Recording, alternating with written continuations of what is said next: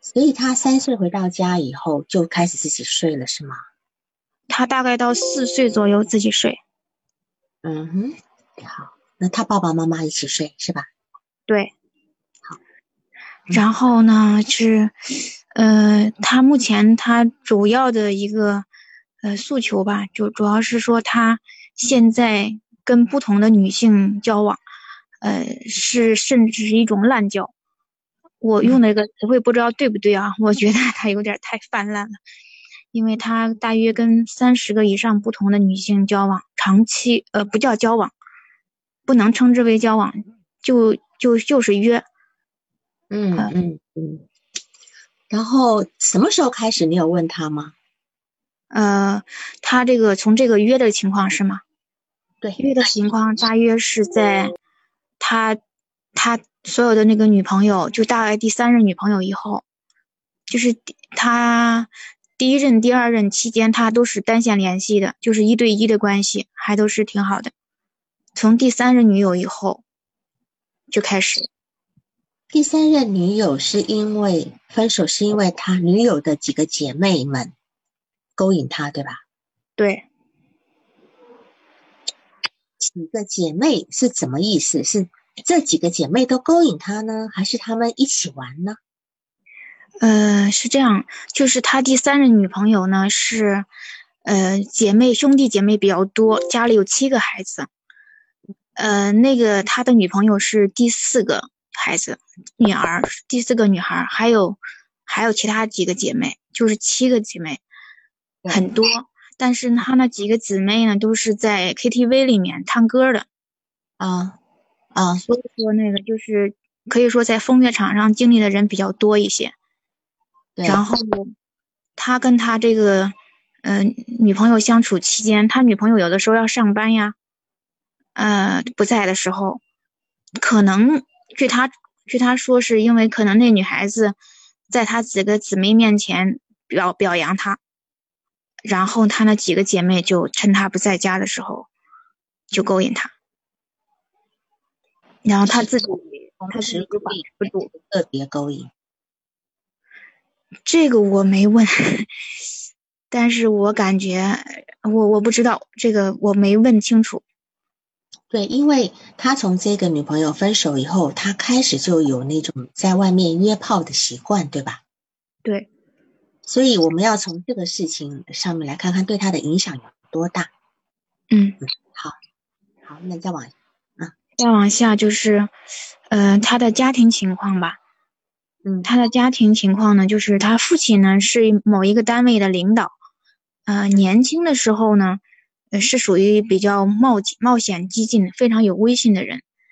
他嗯，就是获得一些荣誉称号，比如说被被称为奠基者啊、英雄啊、壮士啊等等，就是是他自己比较崇拜的一个人物。他自己说，当年他体会不到父亲的不易，但是现在看起来，他觉得他父亲相当了不起。现在家里的大事、小事，一般大事情都是由他父亲和他来商量决定。他的母亲，据他描述，属于傻白甜似的，嗯，是一个呃会计。他跟他的父亲关系还挺融洽的。跟他的婆婆关系也挺好，家家庭整体的氛围是比较团结的。嗯嗯，父母呢，结婚大概二十三到二十四岁期间，就是有了他吧，就是身体也都比较好。嗯嗯，另外他也谈到自己的爷爷奶奶，爷爷是属于一个呃参加参加革命的一个，虽然参加是一个老革命，奶奶呢，她。就谈过一句话，他说：“奶奶是家庭规则的制定者。”嗯，整体来说呢，呃，他家的财务是应该由他妈妈和他奶奶来掌握的，但是呢，他们只负责出钱，呃，决定权都是在他爸这儿。嗯哼，然后，呃，他自己的成长经历呢是，呃，先从他这个。嗯，幼儿园之前的开始啊，幼儿园左右，他刚出生的时候是由他母亲母乳喂养，大概有有七个月左右，然后由他他爷爷的战友带大，带到三岁左右。等一下，等一下，为什么他那时候有离开他妈妈吗？对，离开的，为什么会在七个月之后离开他妈妈，而且是交给一个战友来抚养呢？这个我反复的问过他了，他说那个他还不知道为什么。他说他三岁之前完全没有记忆，这是第一点。另外呢，那个他母亲，他问过他母亲，他母亲，因为我跟他做咨询的时候，我我也让他去回家问问他妈妈，他妈妈没有说太清楚，就是回避了这个。他说你长大了还问这个问题干嘛？他母亲，嗯，其实我们最害怕的就是一个家庭里面的一个秘密。好，那当然这个部分他母亲不愿意去说，那我们就要猜测了。他也有奶奶，对吧？然后应该有其他亲人，为什么会？这个战友是个男的，对吧？他是这样，就是他的嗯爷爷奶奶当时可能都在都有工作，对，没没空给他带。他爸爸妈妈好像是要到比较远的地方去工作，呃，也没办法带他，可能是他那个。战友呢？他爷爷的战友离他们家不是特别远，并且呢，他们已经退休了。是，嗯，然后这个战友有老婆吗？有，他等于说是他那个战友，他那一对夫妇，战友夫妇加上一个牙医，三个人把他养大的。牙医，牙医是什么关系啊？嗯，牙医是什么关系？就等于说。就等于说，他常年的话是跟他的那个战友的战友夫妇在一起生活，嗯，但是他们可能是应该住在一个大院里。那个牙医的话呢，就是有的时候成，呃，经常会出现在他的生活里。嗯，对，因为我对他，我会我会有个猜测哈，就是说，这个这个妈妈呢，应该是没有自己的意见的，因为你刚刚说他妈妈是个傻白甜，是吧？嗯，对。然后这个事情应该是他他奶奶是个家庭的规则的制定者，这么一个长孙送就让旁旁边的人来抚养，这是一件蛮奇怪的事情。然后而且还是个给一个这年纪这么大的人抚养，是吧？是爷爷的战友，是爷爷的战友来来抚养。那当然我会觉得，就是说，是因为他们家给我一种非常那种制度化管理的家庭，嗯。事情都井井有条的，然后是否是否就是说这个家庭呢，也想要把这个孩子训练起来，然后就让一个好像一个军军人退伍的一个人来来抚养他，好像感觉有点以前那种斯巴达教育训练的那种感觉，嗯，所以这个妈妈她也说不出个所以然出来，也好像。好像意思说啊，我把你送给别人了，让你去让让别人来好好的养你，然后来制定规矩等等等等的这个部分，好像作作为一个妈妈似乎是不太能够说得出口的。那我觉得这中间应该是有隐情的。那你你只有跟他工作三次，可能这个东西再慢慢的去理解。我相信他自己应该也有很多疑惑才对。嗯，我跟他沟通了以后，然后我也想他，想让他那个回忆一些这方面的内容。他说他实在是没有任何的线索，他在想是不是可以通过催眠之类的，让他能够回忆一些。所以他也很想知道，是吧？非常想知道。是因为为什么呢？他母乳喂养到七个月的时候呢，这个时候孩子应该已经开始会认人了，会跟妈妈产生一种依恋的感觉。那也是从一个婴儿发展从偏执分裂位转到抑郁位态的时候，可是，在此时又被带走。那么被带走的时候呢，又送去送给这样一个一个呃呃，就说你你想看，对一个孩子来讲，他会什么感觉？他可能会退回到偏执分裂位的位置上，因为他会觉得自己不够好，所以今天一下子这个母乳也没有了，对吧？我觉得这个断奶的过程可能也是非常的，呃，叫做粗糙吧，嗯，粗糙的，利利用送走来断奶，所以你会说这个孩子，嗯，需要一个呃很亲情的抚慰，需要一个肌肤的接触，对吧？在这个地方都是有可能的，嗯，好好，那你继续往下，嗯。嗯，然后呢，他在幼儿园里是这样，他幼儿园里，他回忆起来，他曾经被幼儿园老师关过三四次小黑屋，他比较调皮，然后那个，嗯，他说时间最长的一次大概是将近有四个小时，嗯，后来这件事情是他爸爸发现的。他爸爸就是给那个老师、幼儿园的园长都都警告他们说：“你们这幼儿园还想办不想？”啊，大概意思就是这样。当然，老师呢就以后再也没关过他。嗯嗯。但是在那个小黑屋里的感受，我仔细的问了他一下。他开始的时候，他觉得那个小黑屋挺害怕的，但是时间长了，他觉得好像也没人打扰他，他又觉得。还挺还挺好的，就最后那一段时间，他又感觉到他对这个黑暗已经适应了，也挺平静的。嗯嗯嗯嗯嗯。然后在小学和初中阶段呢，是，嗯，他开始有怕黑了。怕黑的话，在三年级的时候，他转过一次学。嗯。转学的时候，那个他可能可能发育的还比较高一点，他。就坐在班级的后面，班级的同学都有轮换的机会，轮换座位的这个机会，但是他没有，就他一个人坐在教室最后。嗯，他妈妈后来发现的，他妈妈找了老师，呃，后来他也有机会轮换了。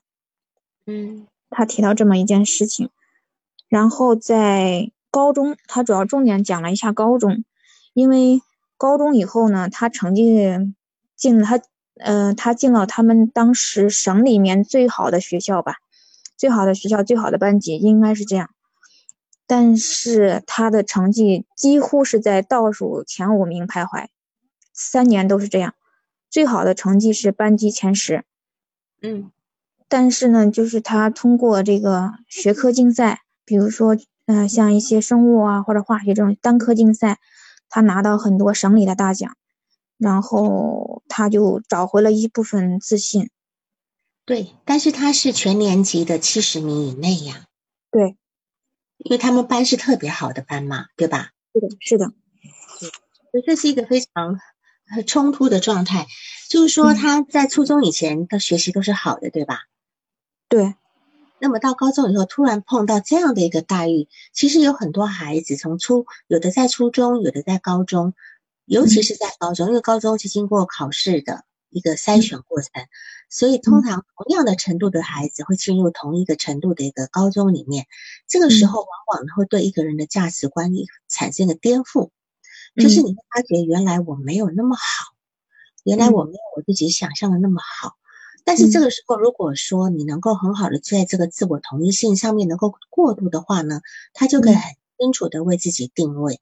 那我就不知道这个人。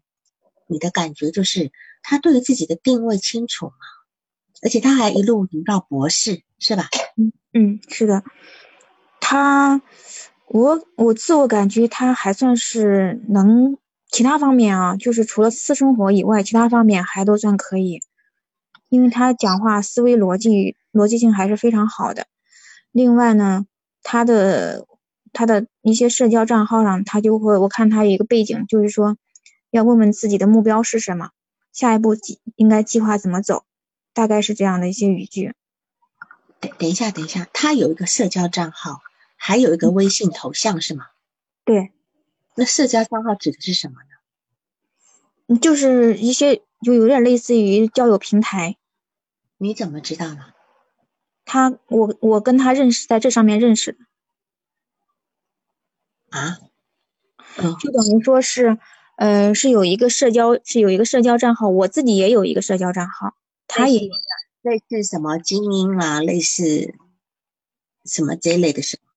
嗯，其实就等于说是一个匿名的交友电话，啊不是交友电话，交友交友的一个网络是这样子。那他为什么会在这地方找你呢？他你有你上面有标注你是心理咨询师是吗？没有，没有。但是因为因为这个账号是公开，大家都可以浏览，大家都可以浏览上面的信息，所以说呢，嗯。他就找到我了，我知道。那么你上面留的信息是什么？性别、年龄是吗？没有，没有，这上面都没有。我大概就是做了一下个人介绍，但是个人介绍的话，主要是自己的一些爱好、性格、爱好这方面的，没有年龄，嗯，没有学历，没有职称，什么这些个人信息都通通是没有的。我不喜欢在社交账号上就是个人信息暴露很多，基本上都没有。那么我们这样讲吧，哈，我们就，呃，就说可能在这个这是一个交友平台，哈，那么这个是交友平台，他在上面可能是要，呃，也可能是在寻找其他的一个呃交交往的对象，对吗？啊，对。那么，所以他今天找你的时候，最初开始是想要找你成为一个交往对象，是吗？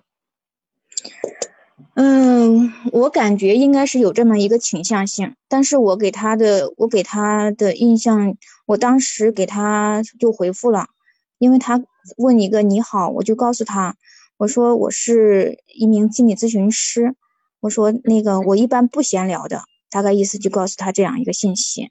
对，所以他就开始愿意找你做咨询了吗？是这个过程吗？对，因为他心里其实在这个过程中，他可能在隐隐的感觉到他是有一点，有那么一点点问题吧。嗯嗯嗯嗯。然后他听到，嗯，不行了以后，他就直接说：“那我找你做咨询是这个意思吗？”不是，然后他他问我到底心理咨询师大概是怎么工作的啊？问一下这个心理咨询师的一些情况，然后我就我就给他稍微介绍了一下。嗯，然后呢，那他就非常侧面的，他又侧面的就开始，他就说：“哎，我有一个什么什么样的一个状况，这算不算是一个问题呢？”他以前没想过要做心理咨询，是是，好，好，那你再继续往下，嗯，嗯，然后呢，他是，他到了大学以后吧，大学，嗯，以后呢。他有，嗯，他一共有四个正式的女朋友，就是就是定了身份的女朋友，嗯。嗯，但是呢，就是从第三次女友之后，他的生活就开始泛滥了，嗯，一般是跟不同的人进行交往，这是一个。另外呢，他到大从在大学之后还有三次跟别人之间的暴力冲突。这个三个暴力冲突呢是，嗯，有一次呢，有一次他呃，就我就统一的讲，用他这个故事有点复杂，因为他这个三次冲突的话，他均是他主动去伤别人的，然后，但是原因我感觉他听他的表述的话，他是有点类似于自卫的性质，他感觉到他受到威胁了，然后他主动的去打别人，但是他主要是袭击别人头部，我觉得这点很特殊的。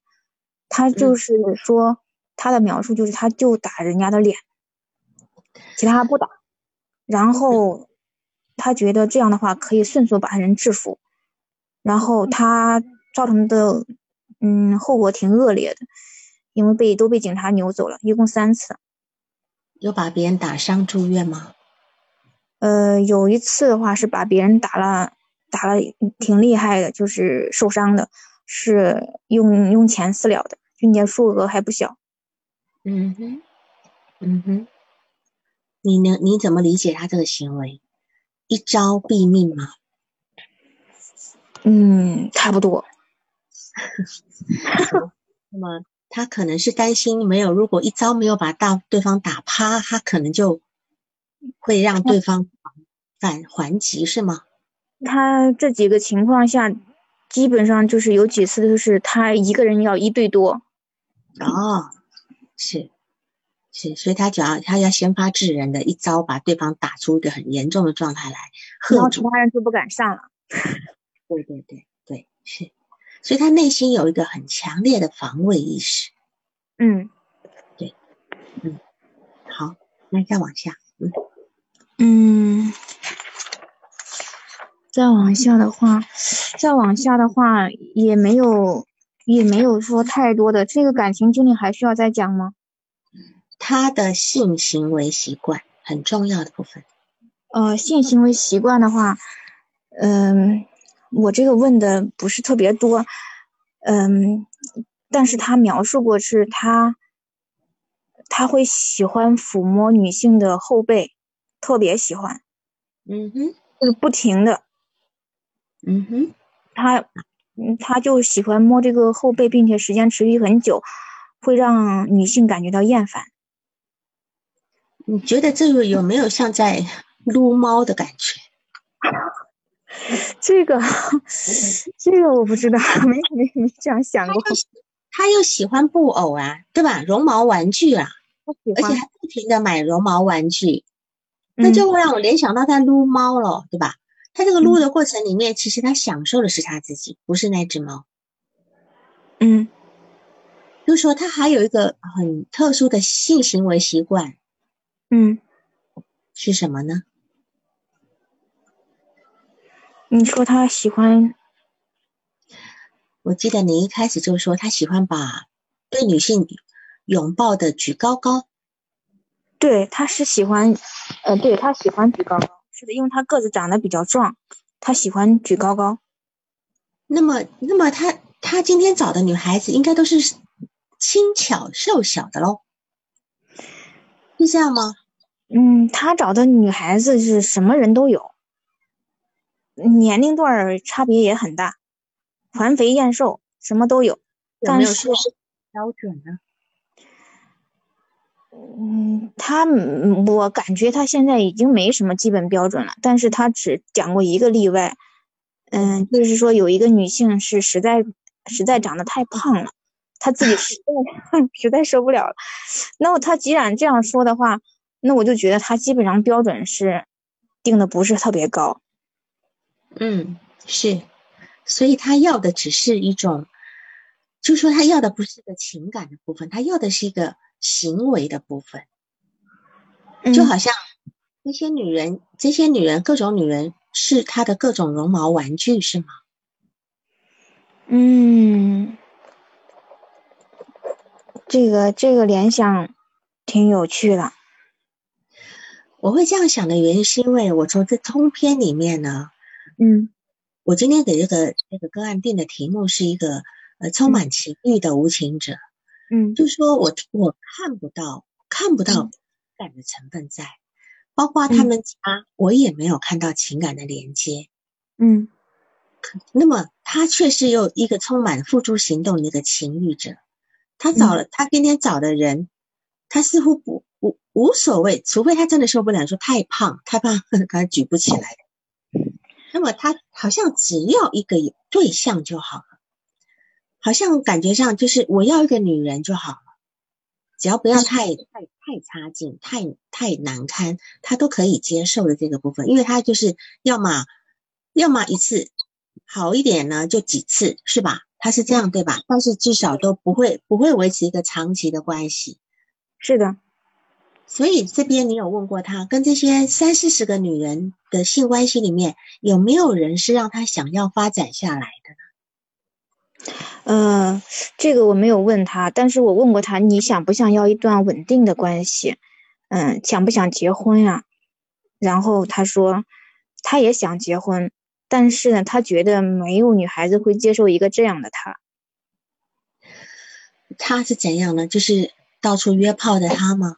对，他是说他跟这个不同的这个这么多女性发展关系，我他觉得一个正常的女孩子不会接受他，所以说他婚姻的话，他可以考，他只是考虑一下，但是他并不是真正的就是想要进入婚姻。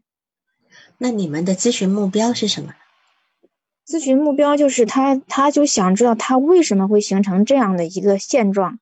另外呢，呃，有没有可能，有没有可能就是让他就是减少这种正这种不正常的行为，回归到一个正常的状态？嗯，我不知道第二个目标是不是他真心所想的，就是说。看来他似乎眼下还不想放弃这种，呃，到处约炮的这个部分。他只是想知道自己到底为什么会这样，这是一个初期目标，对吧？嗯，对。那么，当然后面的目标有可能是，呃，一个现实的性的，就是说啊，还因为他也知道那个行为是不对的嘛。嗯。那么现在这个状态来讲，呃，所以我觉得呢，他想改变，目前想改变的意愿并不高，因为他似乎对你有一个性幻想。对吧？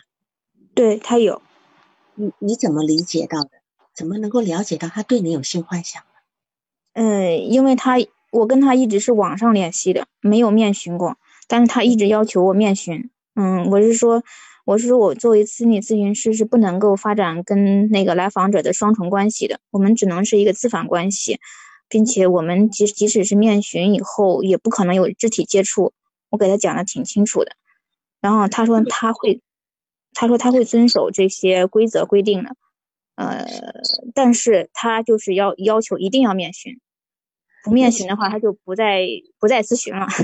你为什么不要？你已经把规则讲清楚，你把设置讲清楚，为什么你还不要？因为我觉得他可能会那个吧。哪个？啊？哪个？我我觉得他见他的面倒也没问题，我我这一段时间他估计是没有没有没有那么多的时间，嗯，如果他要是下次再提出跟我念询的话，我觉得我可能会接受吧，但是我就觉得我们嗯就按照这个设置来走就可以，做好自己的本那个本分，把把握好这个原则就好了，是。对你说的对呀，就是你把设置说好了，你站在你今天站在咨询师的位置上站得妥妥的，你不要害怕。我们总是，尤其是个女性咨询师，很容易碰到男性的咨客是对你有色情性移情的，嗯，这是非常容易发生的。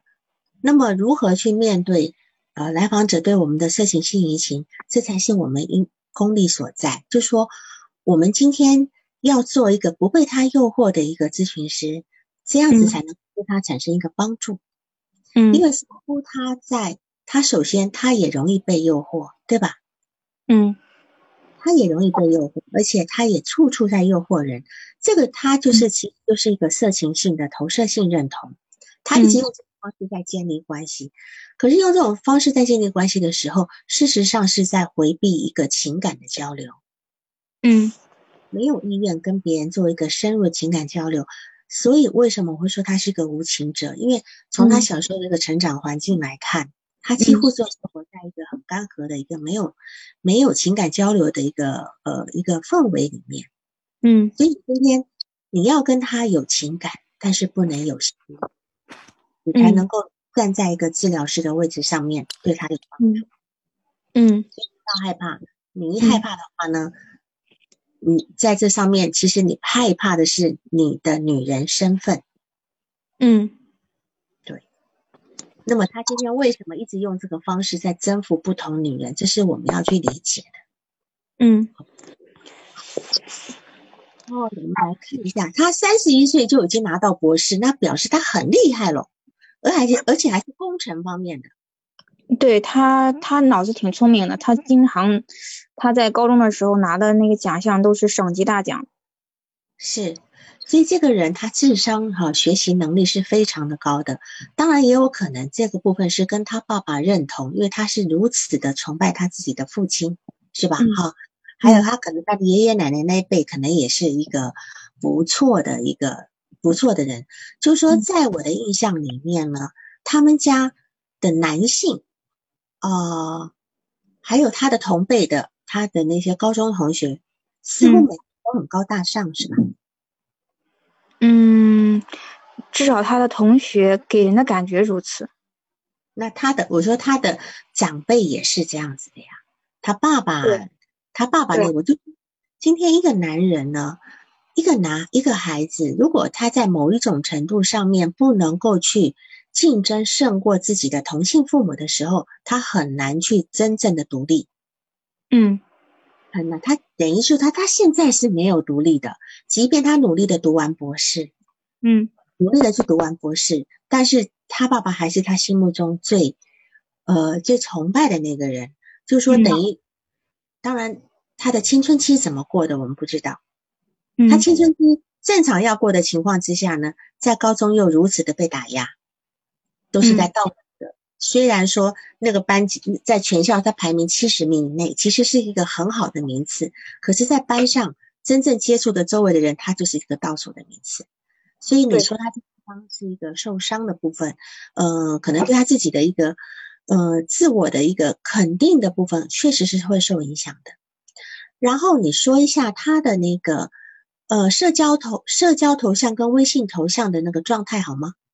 嗯，他的那个社交头像的话，嗯，是一个呃是一个公牛，头上公牛的牛角，呃，头发是挺散乱的，但是下面是一个猫脸，让给我的感觉就是特别不相称。就是是一种非常矛盾的状态。公牛应该给人的感觉是比较凶猛、比较厉害，但是猫就是是比较温顺的那种一种状态，并且脸是非常小的，牛角很大，脸很小，这样一个状态。嗯，这是给我这样一个印象。呃，另外呢，就是他的这个微信的头像呢是一个是一个脸，但是是个背景是白色的，纯白的。然后呢，中间是一个小的人头像，是纯黑的，嗯，然后嗯，但是眼睛的部分跟鼻子、嘴巴的部分是纯白的，就跟那第一感觉有点像骷髅头一样。是是，就是我第一感觉就是觉得啊，怎么会用这样一个头像？就是这种很诧异的一个头像。但是他那个嘴巴是上翘的，是笑的，也是一个反差的这样一个形象。我问过他，我说你是不是，呃，就是这个挺矛盾的，有的时候表现。他说的是他会遵守规则，但是在规则之内，他会尽量的把规则利用到最大化，大概意思是这样。他在规则之内随心所欲，是吧？对，他会遵守规则，但他不会破框的。但是在在这个框的内，他就可能会向往自由。是这句话很好的说明他的成长环境，因为他们家是一个规则非常清晰的环境。他们家奶奶还会召开家庭会议，对吧？几个姑姑啊，什么人都要回来开会，然后决定整个什么家庭大事啊，什么未来规划的这个部分。所以你说这个家庭其实很可怕的，就什么事情都按照按照规条来做。那么他今天这个不管是微信头像也好，他的社交账样账号也好，还有加上他的声音很温柔，可是他的体型却非常壮硕。嗯，对，这个地方有非有一个非常大的反差。然后你你有一个非常有意思的描述，就是说你在描描述他在说他的性经历的时候，你可以讲一讲这一段吗？哦，他在描述他的性经历的时候，你感觉他声音非常非常的平静。就好像讲别人的事情一样，嗯，他有一种不动声色的那种自豪感，嗯，给我的感觉，因为我觉得性它不是一个公开讨论的话题，尤其是在异性面前，对我们谈起他的时候总是很羞涩的，甚至遮遮掩掩的，那他就会就很平静，甚至是很平淡，好像。就随口一说就出来了，对。这个地方又让我联想到你刚讲的，在一定的规则之内发挥到最大的自由度，就是他今天也没有说我用性的话题来挑逗你，可是他这种不动不不不动声色的这种自豪感呢，却又让你感觉到有一种非常紧绷的那种那种张力，对吧？嗯，你可以感受到那个张力，所以今天那个自豪感其实是一种。他的自豪感可能会让你有一种被入侵的感觉，有吗？嗯，会有，就会感觉到他好像在炫耀。他，对对，他就是有点类似于色诱的感觉。对，而且而且还是那种姜太公钓鱼式的方式，对吧？你看我这边气定神闲的说的个东西，但是我估计你那一头已经是翻江倒海了，用这种。揶揄一个女性，或者是是或者是把玩一个女性吧，我我我有这种感觉啦，所以你会感觉到他有一种自豪的那个部分。那么就是说，我觉得他这种是一种炫耀，一种低调的炫耀，甚至他也都知道这个话题会引发很高的一个扰动感。嗯，年年轻，他知道你应该很年轻，对吧？嗯，对。所以他今天会在你面前用这种不露不动不动声色的一个样子，他让他自己的话题变得更有张力跟爆发力。那么，所以你今天在听他这个话题的时候，你就尽量保持正常跟平静，你把你的专业度拿出来，就不要被他吓到，不要被他吓到。让当他他越是若无其事在说这件事情的时候，就是想要引起你的惊讶，他想要用一件事情。讲述一件事情来怎么讲，征服你也好，呃，拿下你也好，嗯，就就像他的头像一样，那样的头像背后其实是隐藏着一种很巨大的风暴。他这个人是很很很分裂的一一个人，那么你要先经过他的这种考验，就如同他今天要跟你面询的时候，他知道你害怕，因为他第一关。他的第前三次他已经做到了，他讲起他这个性经验，这么不动声色的性经验，然后呢，他知道在某一个部分，因为这个叫做这个叫做什么站呢？叫做心房，对吧？嗯嗯，心房站，他在心房站第一关，他认为他可能已经对你已经产生一些效果了，所以他现在约你见面，那你一定要把你的心理建设做好。如果你打算要对他治疗，对他有帮助的话。这个地方就首先你把你的位置站好，你经过了这段考验以后，你才能够跟他开始工作。嗯，然后他实际上也是在对你，因为他对人很不信任的，他今天只是在用这个方式来考验你，你的能力跟你的信，就是对你的信任。那么看看你能不能接得住他这样的攻势。嗯嗯，这样子。所以呃，当然。这个来访者呢，呃，就是你你你能够用这几句话能够把他这个状态描述起来，你应该是一个是一个非常细腻跟敏感的人，好，能出来他这种感觉，所以我觉得，嗯，他对于其他女人每每每拿下的那状态呢，我觉得就是他用的就是这种心防战。那他这个心防战真的谁教他的？你理解吗？是谁教他的？是谁让他学会这种方式的？也许他本来并没有说，本来并没有在，可能他在初中、高中甚至大学的呃第二个女朋友之前，他从来都没有想到要用这种方式来满足自己。可是他在第三个女朋友的时候呢，他第三个女朋友本身是虽然是个艺术生，可是也在 KTV 上班，对吧？他几个姐妹也在 KTV 上班，一下子这个地方把他从他最原来。他那个家庭这么有规矩的一个家庭里面，一下拉到了一个伊甸园，嗯，一下拉近了，而且今天他碰见的每个人都是愿意吃苹果的夏娃，嗯，我觉得他用这个部分可能在表达或抗议着什么事情，抗议着他从小到大被制定的规矩，嗯，这这个部分，当然你也说了，他今天是因为他有一种基。饥渴就是对亲密感的饥渴，就是抚摸亲密感的饥渴。可这个部分，他以前一直用买绒毛玩具来替代。嗯，那么他找女人是绒毛玩具的替代品，就是女人的背部。嗯，他从一种性生活的去考虑到，哦，这个感觉更好，但事实上这是完全不带感情的，嗯，不带感情的。所以这个部分其实这些女人，我觉得在某一种程度上，就像我刚刚讲的，跟撸猫一样，跟绒毛玩具一样，这地方是没有情感的成分在，她是没有办法跟别人建立情感。嗯，对了，那个他其实交往的不有的时候不是一对一的关系，他后来他因为他的这种经历多了以后，他也有一对多的关系，嗯，一定会的。嗯，现在呢，就是我问他那个，你每次这样做的话，你为什么会要去见不同的女性呢？为什么要不停的不同见不同的女性？他说，嗯，他会有新鲜感。就跟你见到不同的人一样的，见到不同的人，对，感觉是不一样的。那就是因为他就没有办法建立一个长长期的关系嘛。他对人，他对人是没有建立情感的能力的。这个部分要从他的原生家庭去去探讨。或许他在前三年给那个呃那个就是战友，就是爷爷的战友在在抚养的时候，实际上这部分是挺缺乏的。嗯，就是。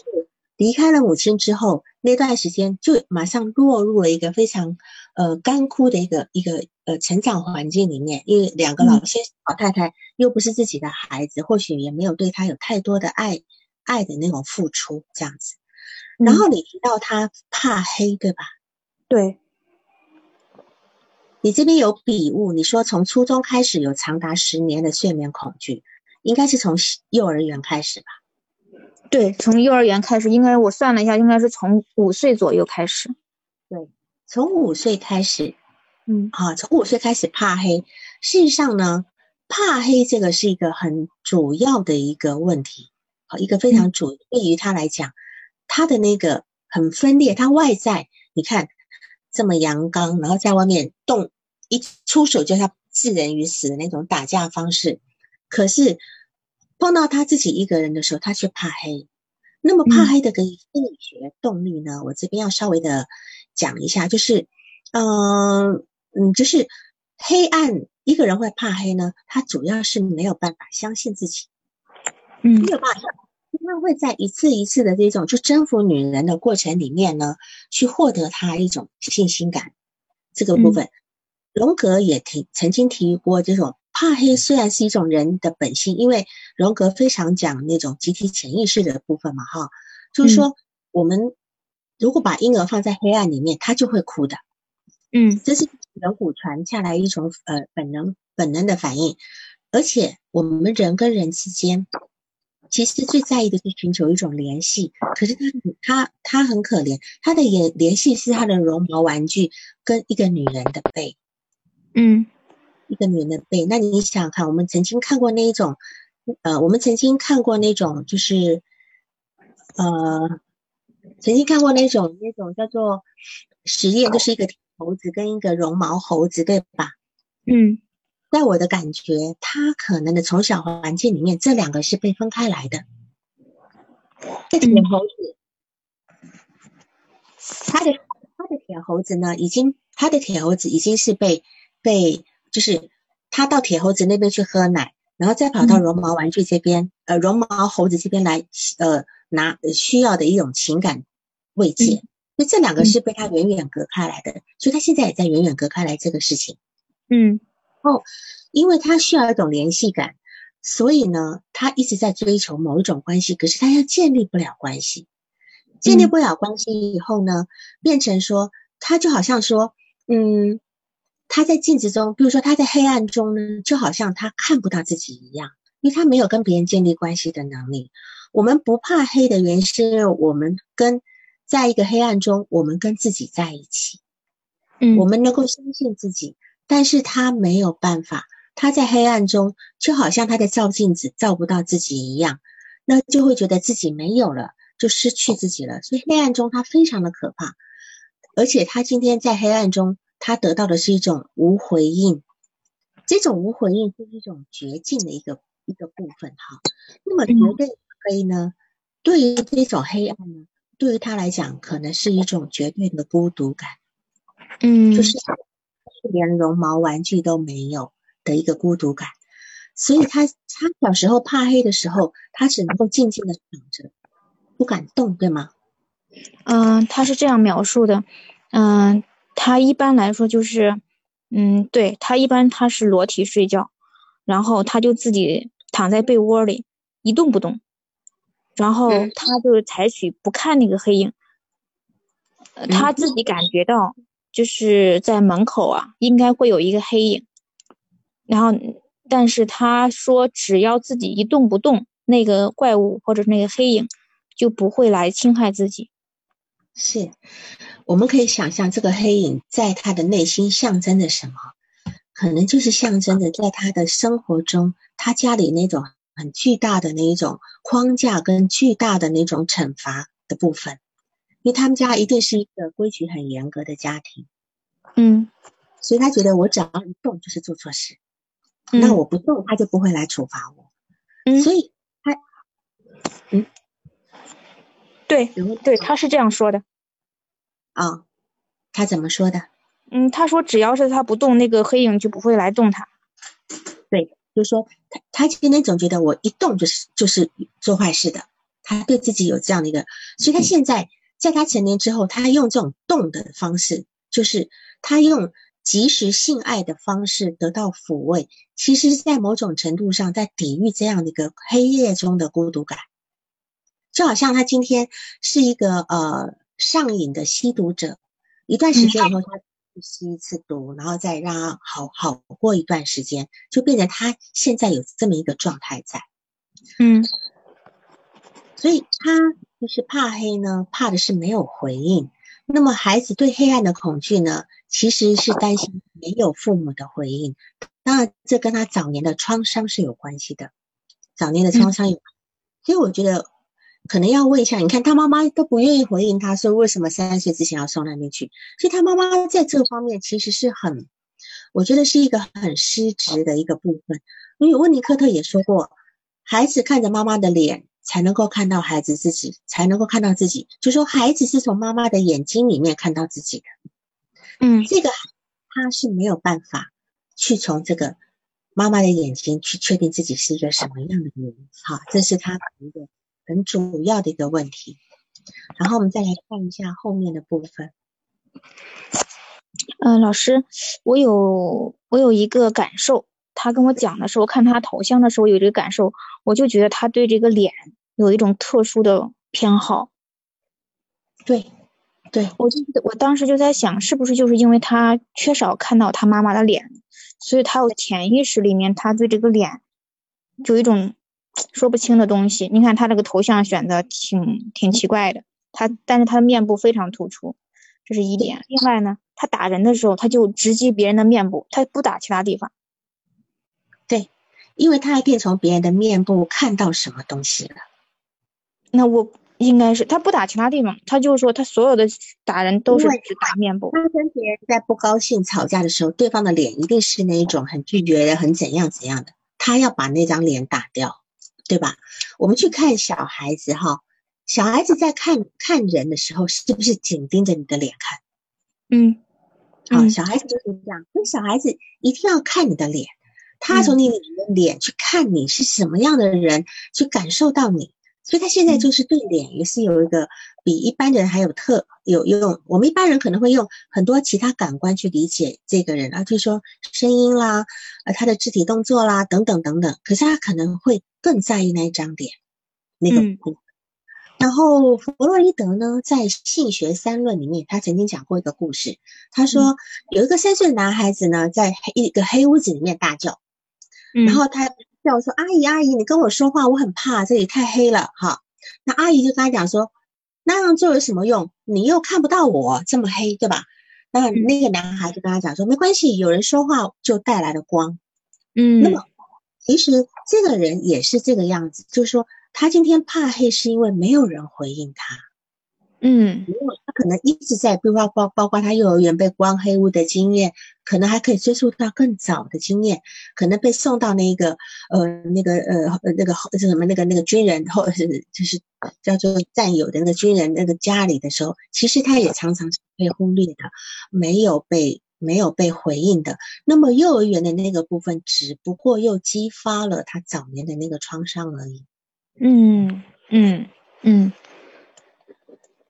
然后那个咬指甲跟咬背角的这个习惯呢，事实上呢，因为孩子在三岁之前都爱啃咬的，他是用。呃，嘴巴来感知世界，这是一个正常的口欲期。可是他到现在还这样，那我们只能够说，他是一个口欲期的滞留，一个停，甚至也可以说他他到他退行了，或者是他根本没有前行过。因为有些人是，呃，有一段时间好好的，然后到了到了特别紧张，长大特别紧张，哎，开始他开始在咬指甲，那他是一直都一直咬到大是吗？他是这么说的。那个我是我问他的时候是这样问他，我大概说我说你那个呃我说这个口欲就是你一直一直爱咬指甲，可能是口欲期不满。他说嗯，他说我不仅爱咬指甲，我还咬被角。是，因为他那我们刚刚提到他那个七个月就被断奶的情况之下，可能造成他这个地方的一下子的一个丧失。那么。一个孩子一焦虑，他一定是会咬指甲的，咬指甲啊、拔头发啦啊等等的都都有可能。好，咬指甲是一个最普遍的一个情况，到了拔头发就已经到了一个非常严重的精神病性的一个部分。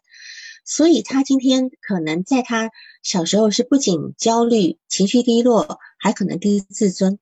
那他现在会用这种性爱的方式来补、来来挽回一一些，就是。一个自尊的部分，哈，就是有点类似，就是呃，用嗯用这种性爱的方式来满足他最他最原始的一个自恋状态，夸大自，嗯，然后嗯，再来看一下，就是嗯，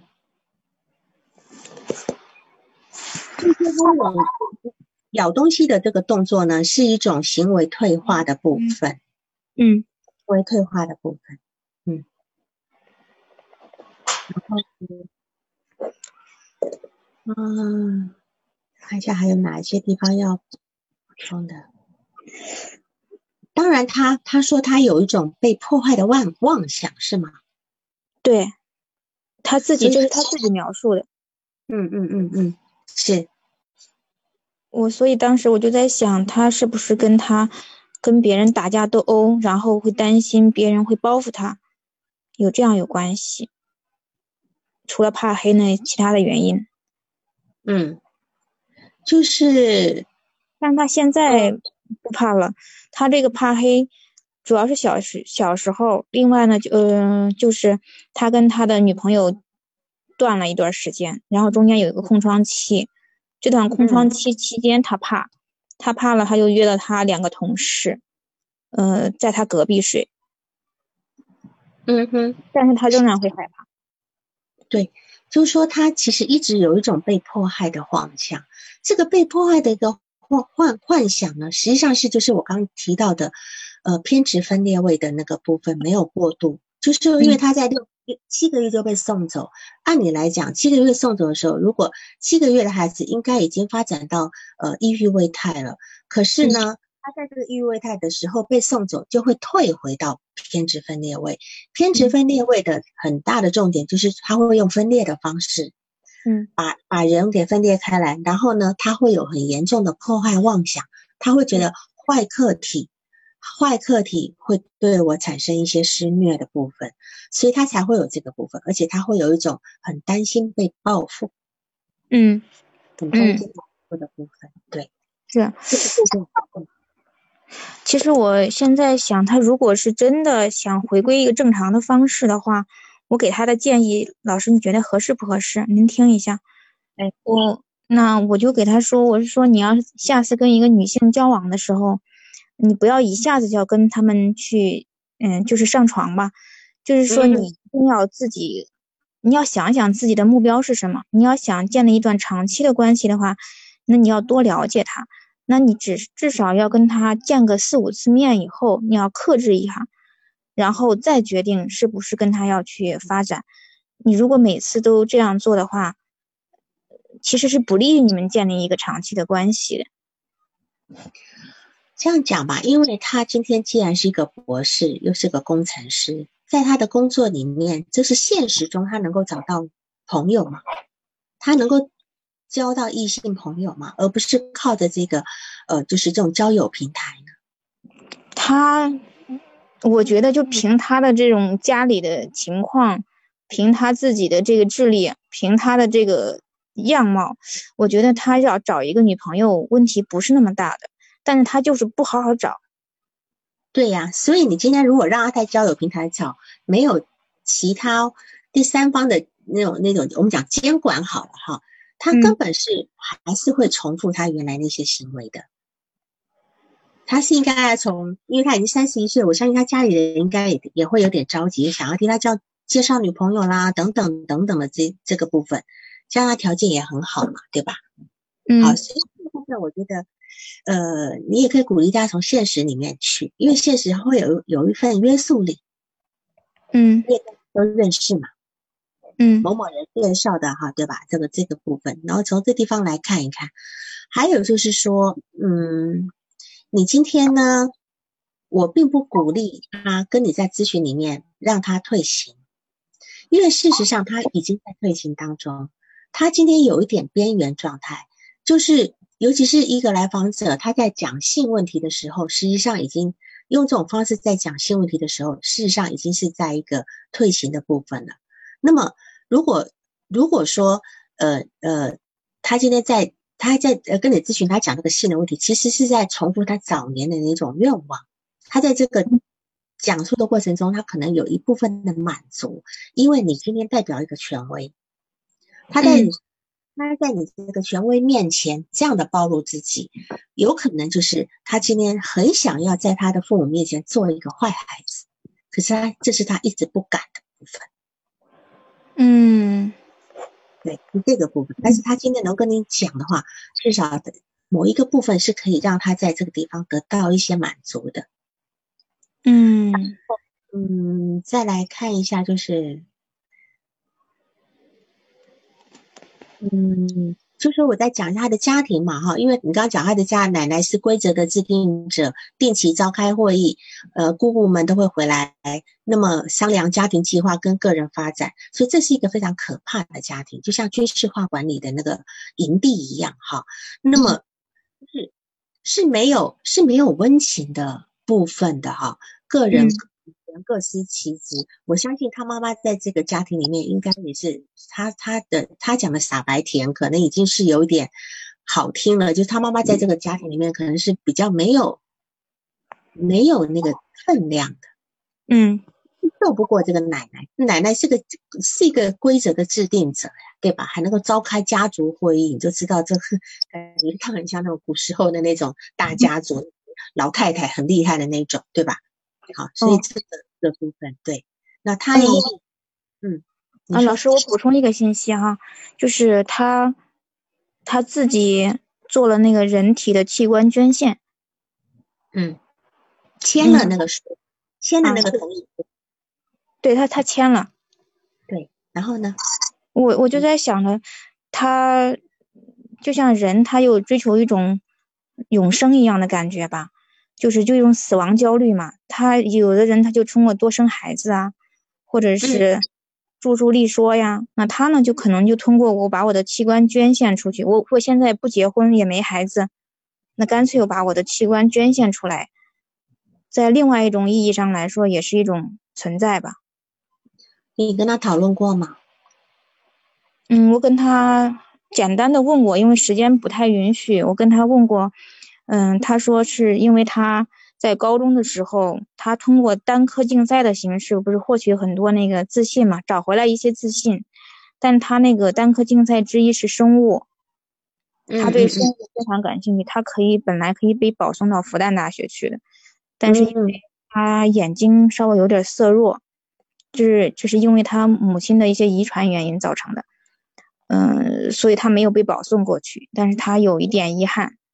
嗯，他就想通过他这个把自己的这个器官捐献出来，可以给那些医学生啊，呃，有一些提供实习的这种机会。是因为他非常的分裂的，他他内心有一个非常超我很强的那个部分，这是他家族表面的东西。可是他有一个非常阴暗的部分，对吧？嗯，他的头像啊，跟他的其实都是一样的。那你如果要跟他继续往下工作的话，我们刚刚了解的那些对他人的部分，还有你在你的咨询师位置上站好，你可以跟他讲。你只要机关能够过得了关的话，才能够对对他有帮助，好吗？嗯，好的。好，那今天就这样，好吗？行啊，谢谢你，王老师，今天收获很大，谢谢王老师。好，各位晚安，再见，再见。好，再见，王老师。嗯。